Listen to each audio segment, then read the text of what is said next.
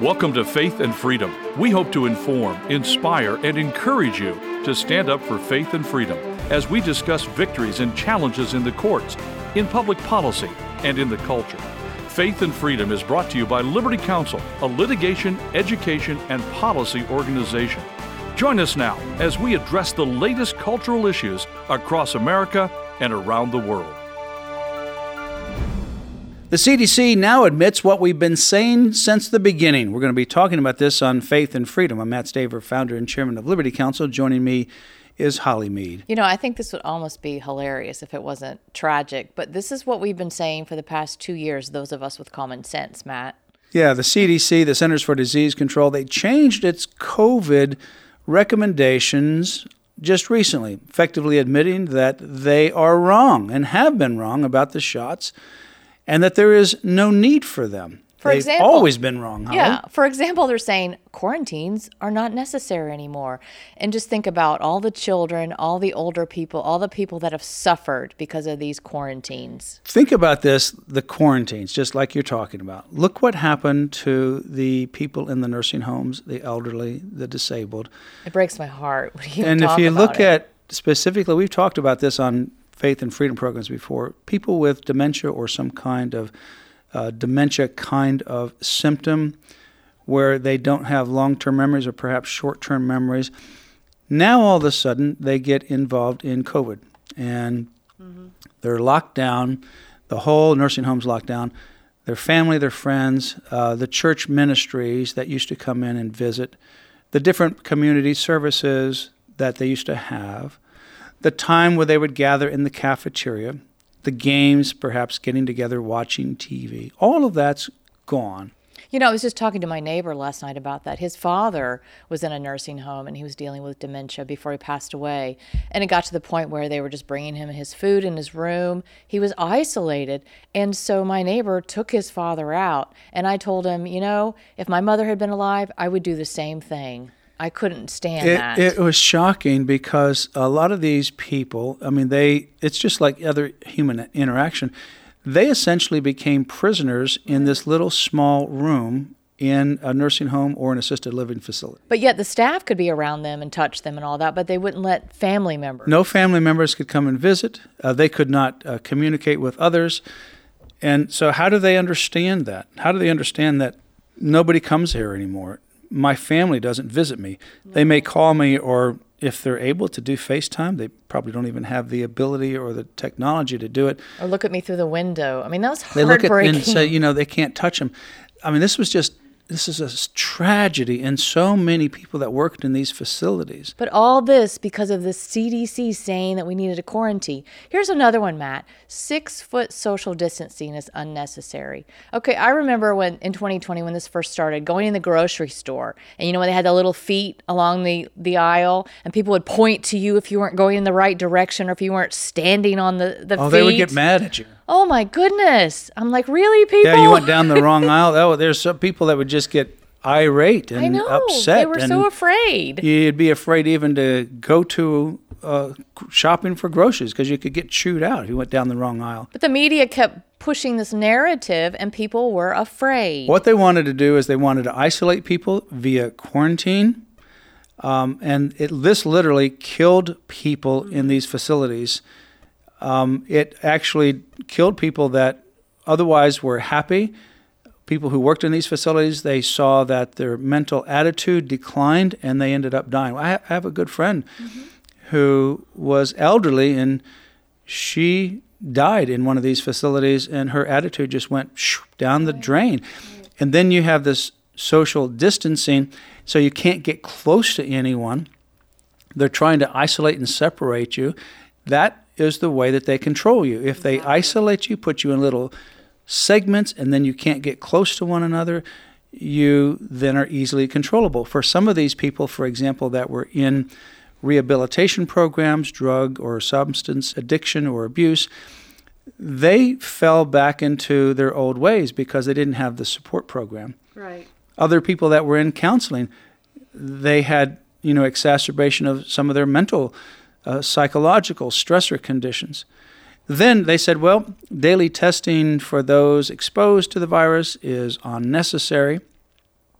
Then they said students and employees exposed to the virus but without symptoms, well, guess what? Oh my, they may stay in class or at work. Oh no, it's not a deadly thing. But remember the 14 days? You needed to quarantine for 14 days if you got exposed, you didn't have symptoms. So Or if you went to another state, you had to quarantine, or another country, you had to quarantine for 14 New days. York, remember, they didn't like Florida when we opened up uh, in the early fall, August, September of 2020. And so they imposed a 14 day quarantine on people traveling from Florida to New York. Right. Here's another one. Masking is only recommended for the exposed and those who test positive for the virus. Okay, so we know, first of all, that masks don't work. We've had that discussion many, many times. Even if you test positive, it's not going to stop the coronavirus. Well, we've already had lots of information regarding masks before this that masks don't work, number one. We had um, one of our physicians that was on this program, and she said she only wore a N95 mask on a few occasions in the surgical room, an N95 one, with someone who had TB because TB was large enough that it could not penetrate an N95 mask, but COVID was small enough that it could even go through an N95 mask. So even at the N95 level, that does not prevent the transmission of aspiration of COVID because it can go through that N95 mask. So then Fauci, remember, Fauci originally said no one should be walking around with a mask. That's what his original statement. Was. No one should be walking around Doesn't with a mask. really do anything. Then he said, well, you know, if you have more than one mask, it stands to reason that it's going to be more protective. So now you started getting people with two masks, three masks, And a shield somehow. and a face shield, and glasses. But then you go back and look at the studies that still shows the same thing. Masks are not effective against the coronavirus. The interesting thing is that you remember the Spanish flu? I just listened to a podcast uh-huh. about the Spanish flu and talked about how the outbreak happened and then it went over to San Francisco and San Francisco imposed a mask requirement. This was back in the early 1900s, a mask requirement. This particular podcast actually says there was no difference in the spread of the Spanish flu pre or post the imposition of the mask mandate. We knew that way, way, way back then. And so they said, well, let's do the mask. And so what does the mask do? Well, the mask covers up your face. It is a perfect storm for someone who wants to rob a 7 Eleven, a bank, or anyone else. Wants to be a rioter. Remember all the different people that were rioting? You wear sunglasses and you wear a mask, you can't be detected. But it keeps all those germs right there on your face and mm. also keeps carbon dioxide from going out. And then, of course, for children, and what about those who are deaf and they have to read your lips? There's nothing to read. Yeah, So they've already seen speech development people, problems in I mean, children. what the implications of this nonsense were catastrophic. Mm. Then it says those with COVID symptoms should stay home for five days and or until they are fever free for 24 hours. Well, you know what we did at Liberty Counsel prior to COVID. This was in 2019. You know, we always said if you're sick, stay home. Right. COVID or not. Common sense. If you're sick, stay home. I don't want your cold. I don't want your flu. You know, you're sick, stay home, and then come back in when you're recovered. We imposed that as a mandatory requirement rather than just a suggestive requirement in the fall of 2019. And you know what? We have never had a single person from the fall of 2019 bring in a cold, a flu, or COVID that has transmitted it to another person. Mm-hmm. And, you know, That's I'm- just common sense. I know, and you know, I'm so grateful, Matt. We we we saw the writing on the wall early on, so we didn't do mask, we didn't six foot distance and all that. We behaved as normal, but like you said, if someone was sick or had symptoms or tested positive, they stayed home until they were well. Yeah. Common sense. And that's the same thing if you've got a sniffle of, you know, a cold. We don't bring it into the office, right? Right. Just respect others. But we didn't freak we- out. There's lots of ways to be able to work for most people remotely for that temporary period of time. yeah, we didn't miss a day. And now the good news too is Fauci is going to leave. It's about time. Hallelujah. Handwriting's on the wall because he knows with a change of Congress, he's going to be on the hot seat. It's gonna be tough. and he's going to have to be brought up before Congress for investigations.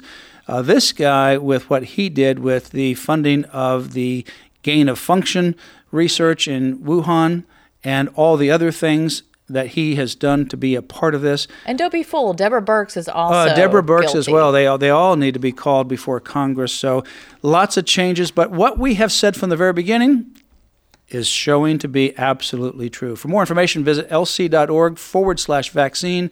That's forward slash vaccine. You've been listening to Faith and Freedom, brought to you by Liberty Counsel. We hope that we have motivated you to stand up for your faith, family, and freedom. Get informed and get involved today. Visit Liberty Counsel's website at lc.org, where you can obtain email alerts and other information to keep you informed and involved. The website again, lc.org. You can also call us at 407 875 1776. Again, that phone number 407 875 1776. Become an active partner of Liberty Counsel and make a difference in your community and across the nation.